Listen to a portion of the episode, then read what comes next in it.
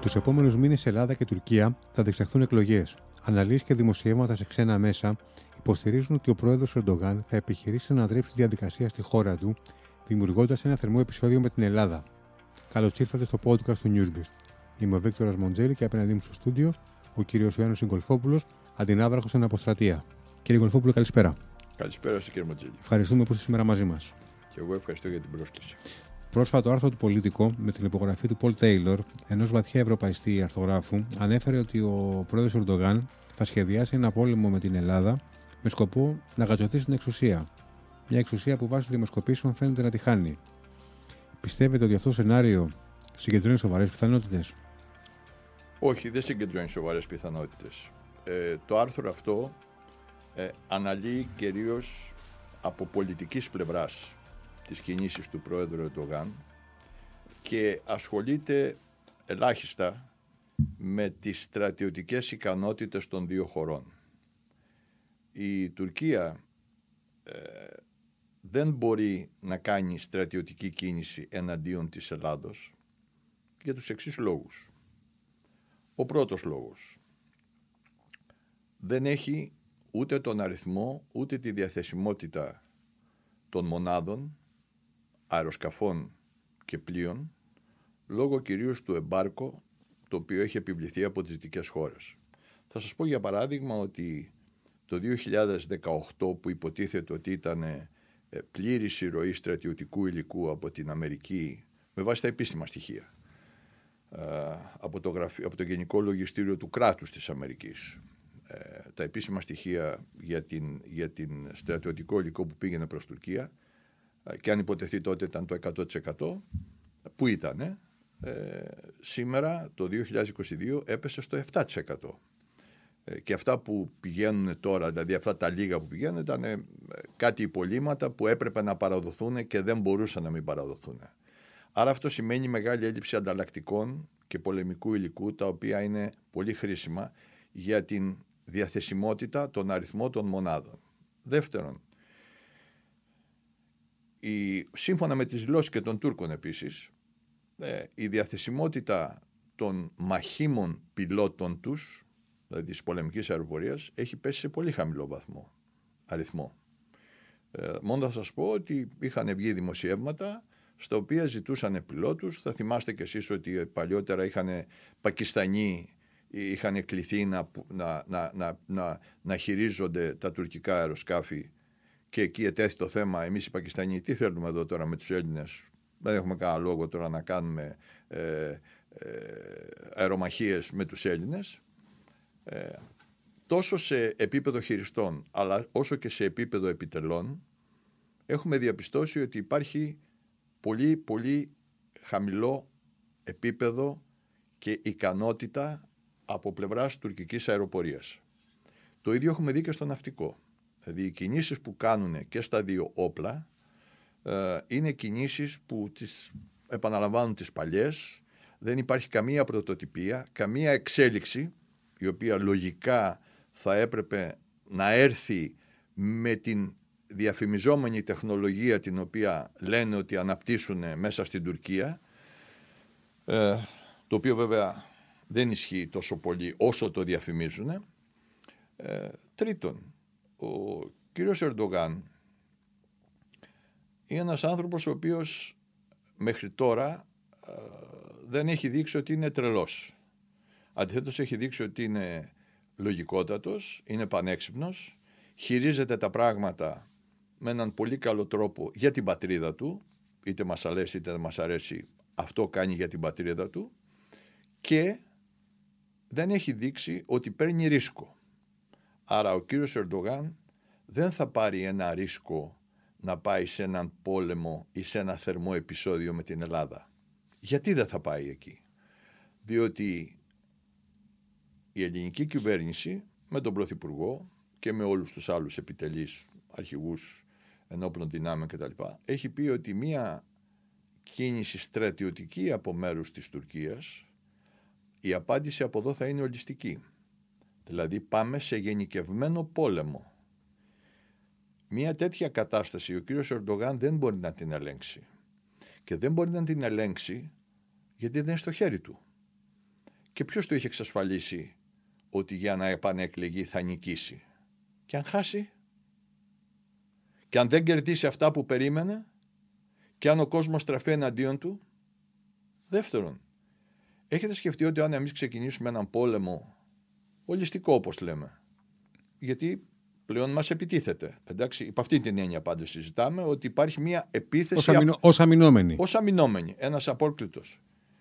Τι θα κάνει ο κ. Ερντογάν; Δεν θα πρέπει να κηρύξει γενική επιστράτευση στη χώρα του.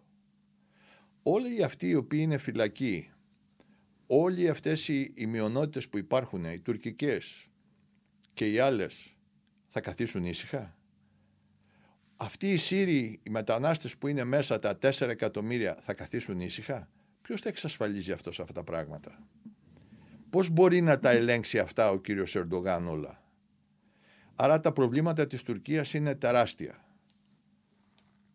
Πέμπτον, πώς θα πάει να επιτεθεί σε μια χώρα μέλος του ΝΑΤΟ, της Ευρωπαϊκής Ένωσης, χωρίς αυτό να έχει συνέπειες γι' αυτόν; Τις αντέχει αυτές τις συνέπειες η τουρκική οικονομία ή το τουρκικό κράτος; Βλέπετε ότι ένας πάστορας που δεν τον απελευθέρωνε, με δυο κουβέντες του ο κύριος Τραμπ, που θα σε καταστρέψω, που του είπε και έδωσε και μια επιστολή που του έλεγε μην είσαι στη δημοσιότητα, που του έλεγε μην είσαι ανόητος, δώσε μου τον πάστορα πίσω και σταμάτα αυτά που κάνεις, από τότε η τουρκική οικονομία δεν μπορεί να συνέλθει και δεν θα συνέλθει. Και δεν θα συνέλθει διότι πραγματικά έχει υποστεί τεράστια πλήγματα. Επομένως, και για πολλούς άλλους λόγους που μπορούμε να πούμε, το να πούμε ότι θα, πάμε, θα κάνει ένα θερμό επεισόδιο το οποίο δεν το ελέγχει, είναι τελείως εκτός του που και χρόνου, γιατί ο κύριος Ερντογάν θέλει να είναι σίγουρος. Είναι σιγουρατζής. Δεν θέλει να έχει 100% σιγουριά, θέλει να έχει 1000%. Επομένως το θερμό επεισόδιο δεν του το προσφέρει. Και αυτό το λέω με τα λόγου γνώσεως και έχω πει πολλές φορές ότι ούτε μία στο εκατομμύριο δεν θα το κάνει. Γιατί οι Τούρκοι δεν έχουν πολεμήσει ποτέ εναντίον τακτικού οργανωμένου στρατού τα τελευταία 100 χρόνια δεν έχουν κάνει κανένα πόλεμο. Ε, τώρα αυτά που γίνονται εκεί στην Συρία και τα λοιπά ή με τους ε, Κούρδους, Κούρδους και τα λοιπά στο βόρειο Ιράκ, ξέρετε αυτά ε, είναι, είναι, είναι αψιμαχίες ε, και είναι περισσότερο ένας ε, πόλεμος ειδικών δυνάμεων, ένας ανταρτοπόλεμος να το πω έτσι, παρά οργανωμένος τακτικός στρατός. Επομένως όλα αυτά Α, και σύν το γεγονός ότι εάν συμβεί το παραμικρό μεταξύ Ελλάδο-Τουρκία, με τη διαθεσιμότητα που οι ίδιοι έχουν αναγνωρίσει, δηλαδή οι διαθεσιμότητες αριθμού αεροσκαφών ή πλοίων που οι ίδιοι έχουν ε, αναγνωρίσει και δεδομένου του γεγονότος ότι ήθελε να υπάρξει και ακόμα δεν έχει ξεχαστεί η εισβολή στην Συρία έχει μεταφέρει πάρα πολλές μονάδες του από τον Εύρο, διότι ξέρει ότι εμείς δεν τον απειλούμε, ανεξάρτητα το τι, το τι, το τι λέει και το τι κάνει εσωτερικά, ε, για άλλους λόγους τα κάνει αυτά, τις έχει μεταφέρει στα σύνορα με τη Συρία, διότι έχει ένα τεράστιο, ε, έχει πάνω από 2.500 χιλιόμετρα σύνορα με τη Συρία. Επομένως, ε, οποιαδήποτε κίνησή του ε, θα ήταν καταστροφική και δεν το, δεν, δεν, δεν το επιχειρεί. Ούτε το σκέπτεται. Αυτό το βλέπουμε ότι παρά τις λεκτικές του ε, απειλές και παρά όλη αυτή τη ρητορική, ε, στο πεδίο ε, είναι, είναι, πολύ, είναι ε. πολύ προσεκτικός. Θα μου πείτε τώρα, κάνει παραβιάσεις. Οι παραβιάσεις αυτές δεν το έχουν αποφέρει τίποτα. Αντιθέτως, η σύνεση με την οποία έχουμε αντιμετωπίσει όλες αυτές τις παραβιάσεις έχει αποφέρει σε μας πάρα πολλά ωφέλη. Ξέρετε, είναι πολύ σημαντικό να γνωρίζεις τον αντίπαλό σου. Οι παραβιάσεις, ο τρόπος που χειρίζονται, η απειρία των πιλότων, ο τρόπος που κινούν τα αεροπλάνα, ο τρόπος που θέλουν να εμπλακούν ε, σε, κάποιο, σε κάποια αερομαχία ή σε κάποιο επεισόδιο στη θάλασσα. Ε, έχετε δει ε, τι έγινε το 20 εμβολήσαμε την φρεγάτα τους με μια καθαρά επαγγελματική κίνηση, πολύ επαγγελματική κίνηση, γιατί οι κυβερνήτες μας είναι άριστοι αξιωματικοί που έχουμε στα πολεμικά μας πλοία και ειδικά στα μεγάλα και δεν είπανε κουβέντα. Δεν είπανε κουβέντα. Γιατί ούτε από εμά ανέβηκαν οι τόνοι, αλλά και οι ίδιοι ε, είπανε κοιτάξτε τι τους κάναμε και πήραν τη φρεγάτα και την πήγαν να την επισκευάσουν. Εμείς από αυτό βγάλαμε ένα τεράστιο συμπέρασμα, διότι η φρεγάτα που πήγε να επισκευαστεί στην Αντάλια έκανε δυόμιση μέρες. Αυτό για μας ήταν πάρα πολύ σημαντικό στοιχείο για το τι δυνατότητες έχουν στα Τι καταλάβαμε από αυτό; Καταλάβαμε ότι οι δυνατότητές τους και μάλιστα επισκευάστηκε ε, μόνο έγινε η, η επισκευή του ρήγματος που είχε γίνει. Δηλαδή η λαμαρινοδουλειά που λέμε, δηλαδή κολληθήκαν οι λαμαρίνες. Εσωτερικά τα καλώδια που κοπήκανε και κοπήκανε πάρα πολλά καλώδια. Ξέρετε, η φρεγάτα έχει γύρω στα 200 χιλιόμετρα καλώδια μέσα. Λοιπόν, και αυτά τα καλώδια όλα, αν κοπούνε, μετά δημιουργείται τεράστιο θέμα, τεράστιο πρόβλημα σε όλα τα συστήματα και στους κομπιούτερς. Δεν επισκευάζονται εύκολα ή μάλλον, επισκευάζονται, μάλλον δεν επισκευάζονται αλλά δεν μπορεί να, να είναι αξιόπιστα όλες οι ενέργειες φρεγάτας. Γιατί το καλώδιο πάντα μέσα στα πολεμικά πλοία φεύγει από το πυροβόλο και πάει κατευθείαν στο κομπιούτερ. Εάν το κόψεις και κάνεις μία ένωση, ποτέ δεν ξέρεις αυτή η ένωση, είτε από υγρασία, είτε από κάτι άλλο, είτε, είτε από... Αν θα έχει την ίδια αποτελεσματικότητα και την ίδια λειτουργία. Την ίδια λειτουργία λειτουργικότητα. Και, την ίδια λειτουργικότητα. Ναι. Και μπορείς να ψάχνεις μέρες να βρεις που είναι η βλάβη και να είναι, να είναι από μία τέτοια, να είναι από μία τέτοια ε, κίνηση ας πούμε. Μάλιστα. Επομένως αντιλαμβάνεστε ότι η φρεγάτα έχει πάθει μεγάλη ζημιά. Και αυτό το, το δεχτήκανε, ε, πώς το λένε, ε, με, με τρόπο, αλλά κάναν δεν καταλάβανε. Εντάξει. Εσωτερικά δεν ξέρω τι είπανε, αλλά δεν κατάλαβα ότι είπαν κάτι το σημαντικό. Επομένως όλα αυτά που τα βλέπουμε μας έχουν κάνει πολύ καλό. Και γι' αυτό το λόγο και εμείς δεν επιθυμούμε την παραπέρα ένταση. Μέχρι κάποιο σημείο βέβαια, έτσι. Εντάξει, όχι ε, αφήνουμε, αλλά και αντιδρούμε σε όλες αυτές τις καταστάσεις. Τα συμπεράσματα που έχουμε βγάλει είναι πολύτιμότερα από το να κάναμε μια βεβαιασμένη κίνηση ή να τους ρίχναμε ένα αεροπλάνο ή να τους ρίχναμε ένα, ένα, ένα drone που έρχεται τώρα ε, κτλ. Ε, είναι κινήσεις που τις θέλει πολλοί κόσμος αλλά για να ρίξει ένα αεροπλάνο μετά πρέπει να κοιτάξεις και τη δεύτερη σου κίνηση ή να κοιτάξεις ποια θα είναι η τρίτη κίνηση γιατί εμείς όταν σχεδιάζουμε δεν σχεδιάζουμε μόνο το τι θα κάνουμε τώρα σχεδιάζουμε το τι θα κάνουμε στη δεύτερη κίνηση ανάλογα με αυτό που περιμένουμε από τον αντίπαλο ούτως ώστε όταν θα γίνει η δεύτερη κίνηση να, να έχουμε έτοιμη την τρίτη. Άρα πάμε, θέλουμε να είμαστε ένα με δύο βήματα μπροστά. Εδώ λοιπόν καλά κάνουμε και δεν έχουμε μέχρι τώρα κάνει καμία ενέργεια τέτοια η οποία θα μας οδηγούσε ένα τραπέζι διαπραγματεύσεων με μειωμένες δυνατότητες δικές μας να αμυνθούμε. Αντιθέτως, έχουμε βγάλει τεράστια συμπεράσματα που τη δεδομένη στιγμή όταν θα εφαρμοστούν οι Τούρκοι δεν θα ξέρουν πού θα πατάνε και πού θα βρίσκονται. Ε, Ναύαρχε, σε, λίγο, σε λίγες ημέρες συμπληρώνονται 27 χρόνια από την, ε, την κρίση των ημείων και τα όσα τραγικά γεγονότα συνέβησαν εκείνο το βράδυ στο, στα Ήμια. Έχετε δηλώσει αρκετές φορές, και όχι μία, ότι ήταν μια πολύ καλή ευκαιρία εκείνη η βραδιά, το ξημέρωμα, να, να τελειώναμε για 100 χρόνια με τους Τούρκους μπορείτε αφενός να μας το αναλύσετε, να μας το αναλύσετε και αφετέρου ποια θα ήταν η εικόνα της χώρας αν κάναμε επίθεση εκείνο το βράδυ; Μα δεν θα κάναμε επίθεση, θα αμυνόμεθα, διότι οι Τούρκοι ήταν αυτοί οι οποίοι ανέβηκαν πρώτοι σε ελληνικό νησί. Δεν κάνουμε εμείς επίθεση. Εμείς απλώς ανέβηκαν σε ένα ελληνικό νησί με σκοπό να το καταλάβουν. Μα θα χτυπούσαμε τους Τούρκους ήταν, ήταν, μέσα στα, ήταν, ήταν μέσα στα πλαίσια της αυτοάμυνας της χώρας. Αλίμονο. Αυτό έλειψε. Δηλαδή, έρχεται, σου ανεβαίνει κάποιος σε ένα νησί και εσύ κάθεσαι και τον βλέπεις. Δεν μπορείς, δεν μπορείς αυτά τα πράγματα να τα ε, αποδεχτείς.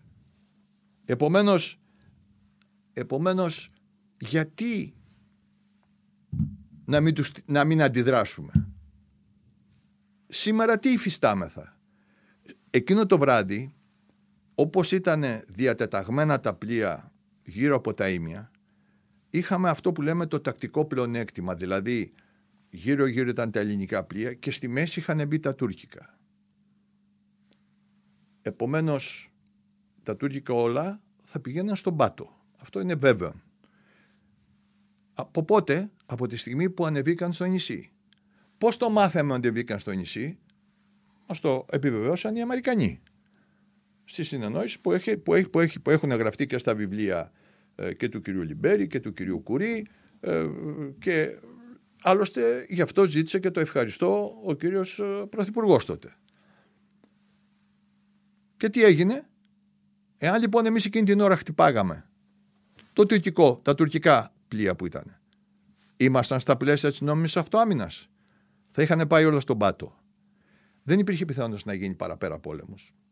Γιατί, γιατί πρώτον, οι Τούρκοι δεν είχαν ετοιμαστεί για παραπέρα. Και το ξέραμε αυτό και όπως ξέρουμε και πολλά άλλα πράγματα.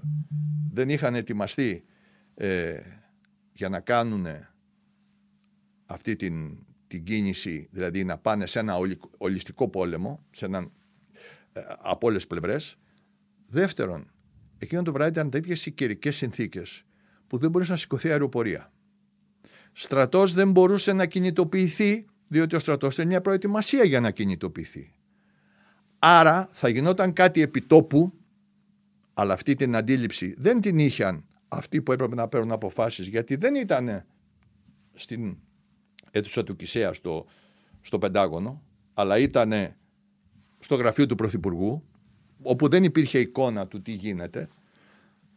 Και βεβαίως θα ήταν μεταξύ πλοίων, θα θεωρεί το ένα μεμονωμένο θερμό επεισόδιο, πολύ θερμό επεισόδιο, αλλά τι θα Αλλά θα έμενε ως εκεί. Δεν θα, έχει...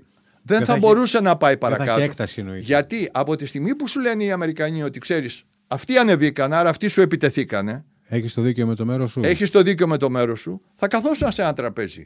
Αλλά θα πήγαινες με το δίκιο με το μέρος σου και με, την, με τον αέρα του νικητού. Και εκεί θα έλυνες πάρα πολλά θέματα.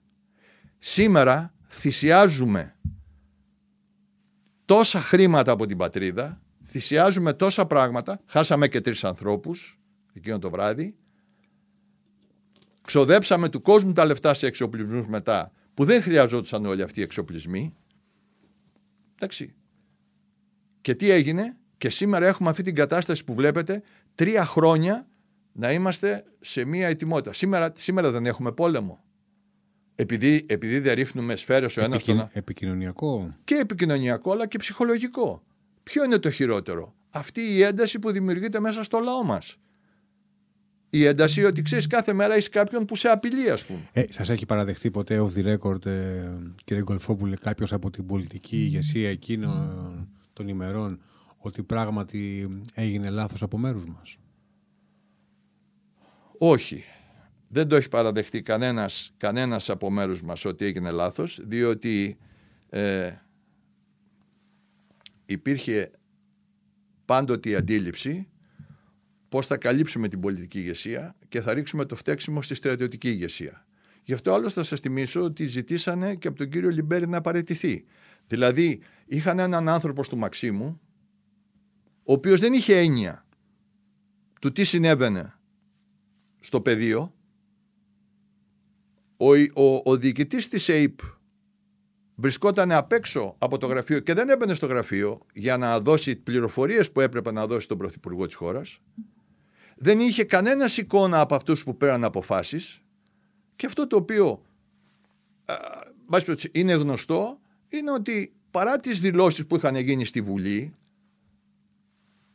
η προσπάθεια ήταν πώς θα αποφύγουμε τα χειρότερα. Σαφέστατα. Αλλά όταν όμως σε ειδοποιούν και σου λένε ανεβήκανε και σου λέει ο αρχηγός του ΓΕΘΑ, τώρα βομβαρδίζουμε. Και είναι γραμμένο στο βιβλίο του κ. Λιμπέρη αυτό. Και το απαντάει ο Πρωθυπουργός. Εσύ ή του λέει: Θέλω τους κανόνες εμπλοκής. Κανόνες εμπλοκής τι σημαίνει; Δώσ' μου την άδεια να αρχίσω να ρίχνω. Αυτό σημαίνει. Λοιπόν, εκείνη την ώρα και ο Πρωθυπουργός του απαντάει: Εσύ όλο την εμπλοκή σκέπτεσαι και τον πόλεμο. Και ο άλλος είναι πάνω στο νησί Και αυτό που σου λένε, μαζεύτε το άλλο και φυγέτε, ε, με συγχωρείτε. Από εδώ και πέρα τι να πεις, ε, ποιος να αναλάβει την ευθύνη, οι στρατιωτικοί. Οι στρατιωτικοί δεν κάνουν τον πόλεμο. Οι στρατιωτικοί υπακούνε σε μια δημοκρατική χώρα την πολιτική ηγεσία. Η, η... Και αυτή ήταν και η εντολή της πολιτικής ηγεσίας να μην βάλουμε για να μην προκαλέσουμε στράτευματα και φύλαξη στα ίμια που ανεβήκαν οι Τούρκοι. Στα δυτικά ίμια δηλαδή. Επομένως, σε αυτή την περίπτωση, ποιος φταίει, οι στρατιωτικοί φταίνε.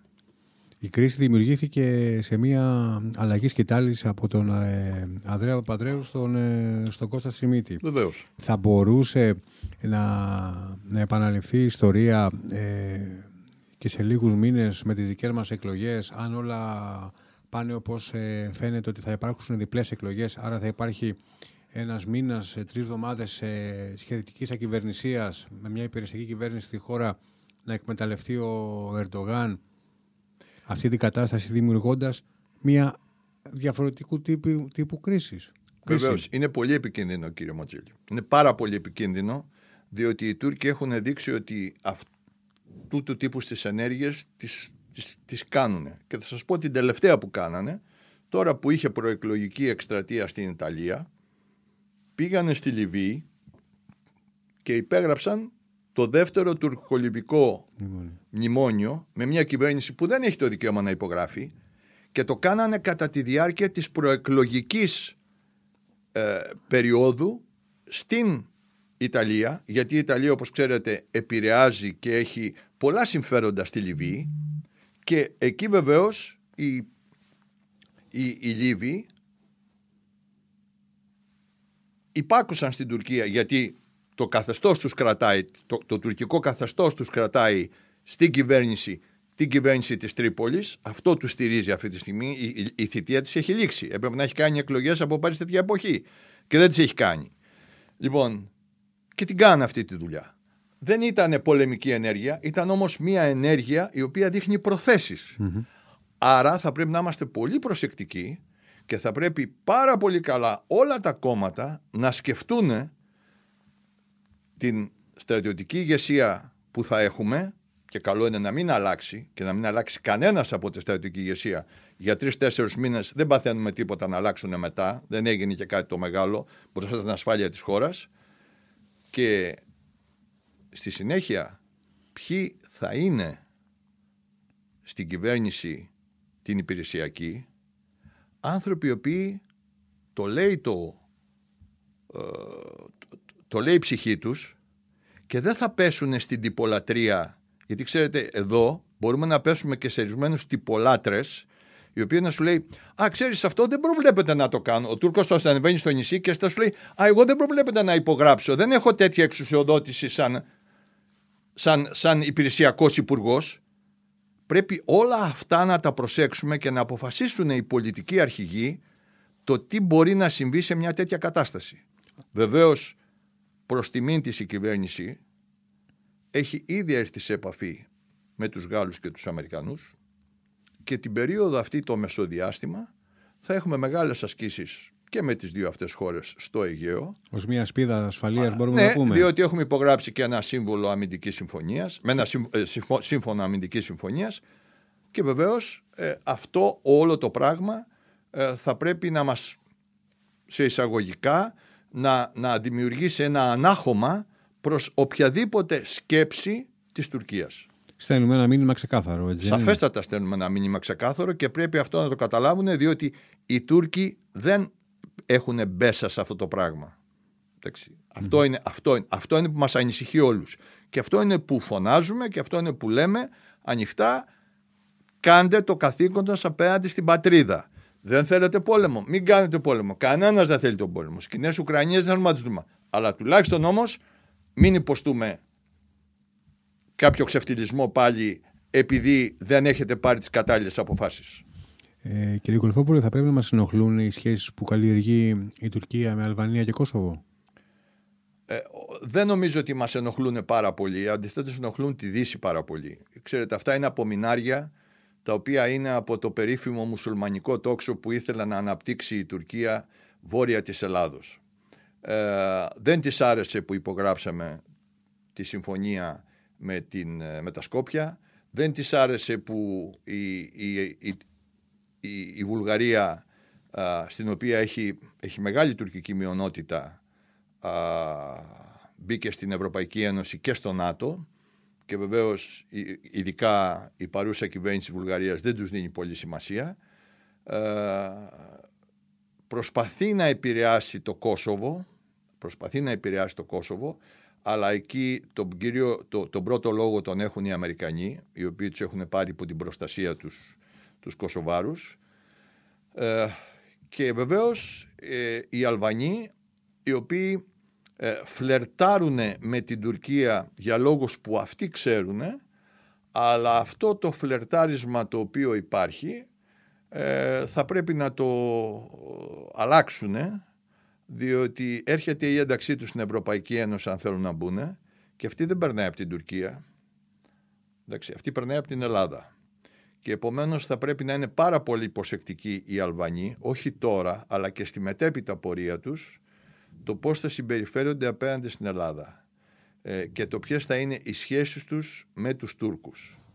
Ε, διότι θα εκπλαγούν με αυτά που θα συμβούν στο μέλλον με τους Τούρκους και θα τρέχουν να ζητάνε πάλι βοήθεια Μιλάω όχι ο αλβανικός λαός. Ο αλβανικός λαός μας αγαπάει και μας έχει εδώ και έχουν οι άνθρωποι δεν έχουν πρόβλημα. Αλλά ε, αυτή η πολιτική ηγεσία για την οποία υπάρχουν πάρα, πολλές, πάρα πολλά ερωτηματικά ως προς την ε, ε, εντιμότητά της, να το πω από πλευράς πολιτικής εντιμότητας απέναντι στην Ελλάδα.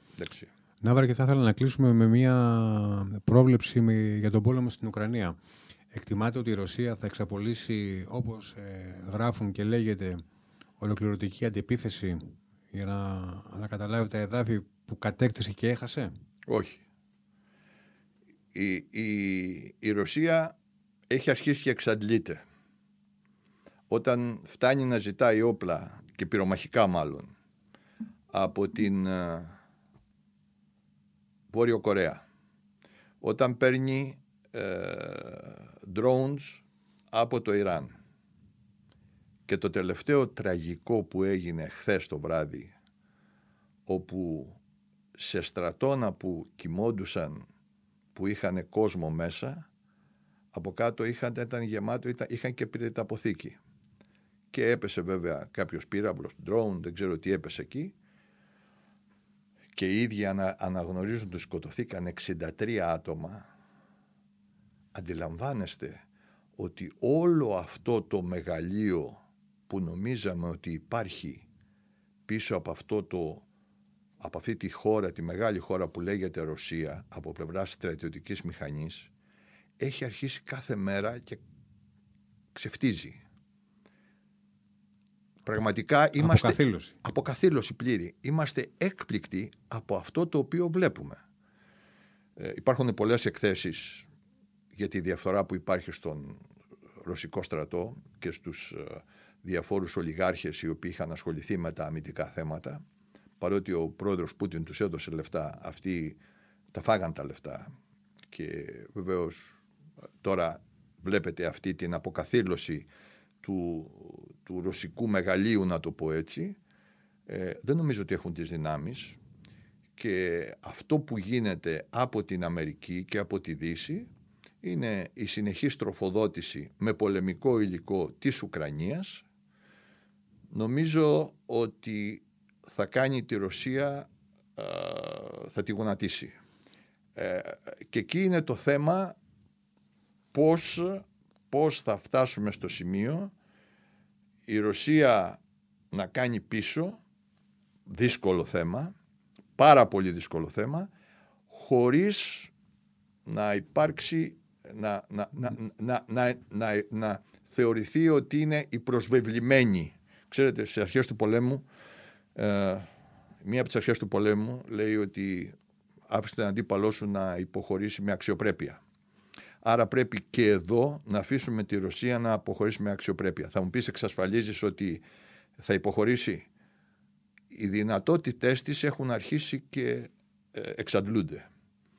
Ε, και θα εξαρτηθούν και άλλων κρατών που τη βοηθούν. Άρα θα αναγκαστεί και εκεί, και, εκεί βλέπει η Δύση και εκεί βλέπουν οι Ουκρανοί δυστυχώς ο κύριος Πούτιν ενώ είχε το πάνω χέρι σε όλα τα πράγματα, ο πόλεμος αυτός ε, τον έχει φέρει να έχει χάσει αυτή την, ε, την έγλη που είχε σαν ένα στιβαρό ηγέτη. Θυμάστε, πολλοί λέγαμε, όλοι παραδέ... δηλαδή πήγαινες παντού και έλεγες Παραδέχομαι τον Πούτιν. Έχει συμπεριφερθεί με έναν τρόπο. Ε, Δυστυχώς τώρα εδώ τα χάσε όλα. Βλέπετε μέσα στο 23 να υπάρχει ε, τέλος. Ε, να κάτσουν στο τραπέζι να τα βρουν. Βλέπετε. Εγώ δεν θα σας πω τι βλέπω. Εγώ θα σας πω τι είπα την τέταρτη μέρα των, ε, των ε, εχθροπραξιών που ξεκίνησαν. Ξεκίνησαν Τετάρτη βράδυ. Ε, τετάρτη μάλλον ξεκίνησαν 24 Φεβρουαρίου και το Σάββατο ήμουνα σε μια τηλεοπτική εκπομπή που με ρωτήσαν τι γίνεται. Και τους είπα ότι για τους λόγους για τους οποίους έγινε αυτός ο πόλεμος θα ξέρετε ότι η Ουκρανία θα είναι η Συρία της Ευρώπης και η Ουκρανία επίσης θα είναι το Αφγανιστάν των Ρώσων. Για να υπάρξει, για να, για να σταματήσει αυτός ο πόλεμος, πρέπει να εξαλειφθούν οι λόγοι για τους οποίους ξεκίνησε. Για αυτούς τους λόγους που ξεκίνησε ο πόλεμος, εντάξει, δεν υπάρχει βελτίωση. Έχουμε δρόμο. Δεν υπάρχει βελτίωση. Κανένας δεν κάνει πίσω. Άρα, άρα θα τραβήξει και όσο οι Ουκρανοί πλέον το έχουν πάρει πεισματικά και θέλουν να πολεμήσουν και τους τροφο... Και όταν λέμε το Αφγανιστάν το Ρώσο σημαίνει διάρκεια. Σημαίνει διάρκεια, ακριβώς. Σημαίνει διάρκεια και αυτή η διάρκεια θα είναι μεγάλη. Βλέπετε τι γίνεται στη Συρία. Ακόμα ο πόλεμος στη Συρία δεν έχει τελειώσει. Βλέπετε τι γίνεται. Και τώρα ένα από τα θέματα προσεγγίσεως της Τουρκίας με τη Συρία το οποίο είναι πολύ μπερδεμένο θέμα και έχει πάρα πολλούς παράγοντες ε, και παρά τις προσπάθειες που γίνονται δεν ξέρω αν θα ευωδώσουν. Εντάξει. Ε, δεν βλέπω μάλλον να, από αυτά που διαβάζω ε, είναι τόσο, τόσο, τόσο αλληλοσυγκρόμενα τα συμφέροντα όλων των παρατάξεων που νομίζω θα είναι πολύ δύσκολο όχι να, να βρεθεί ο Άσαντ με τον κύριο Ντογάν. Όχι, όχι, όχι. Αυτό θα βρεθ, μπορεί να βρεθούν. Μπορεί να βρεθούν, λέω αλλά πραγματικά να γίνει κάτι το οποίο θα έχει μια μόνιμη κατάσταση. Εντάξει. Λοιπόν, ε, στη Ρωσία τα πράγματα είναι ακόμα χειρότερα με την Ουκρανία. Είναι πολύ πολύ χειρότερα. Διότι εκεί έχουν και ε, τα, τα, τα, τα ιστορικά κατάλοιπα και τα συναισθηματικά ιστορικά κατάλοιπα τα οποία δεν ευνοούν προς ταχεία επίλυση αυτών των πραγμάτων. Εγώ δεν τον βλέπω προσωπικά. Μακάρι να διαψευθώ, διότι αυτό δεν κάνει καλό σε κανέναν. Μακάρι να σταματήσει να σκοτώνεται ο κόσμος, μακάρι να σταματήσουν να... και από τις δύο πλευρές. Μακάρι, μακάρι ο πόλεμος δεν είναι καλός, αλλά βλέπω ότι είναι τόσο πολύ ο φανατισμός που δεν βλέπω να σταματάει εύκολα αυτό το πράγμα. Με αυτή την ευχή που, που είπατε να σταματήσει ο πόλεμος, ε, να κλείσουμε. Σας ευχαριστούμε πολύ για την σημερινή συζήτηση. Και εγώ σας ευχαριστώ για την πρόσκληση.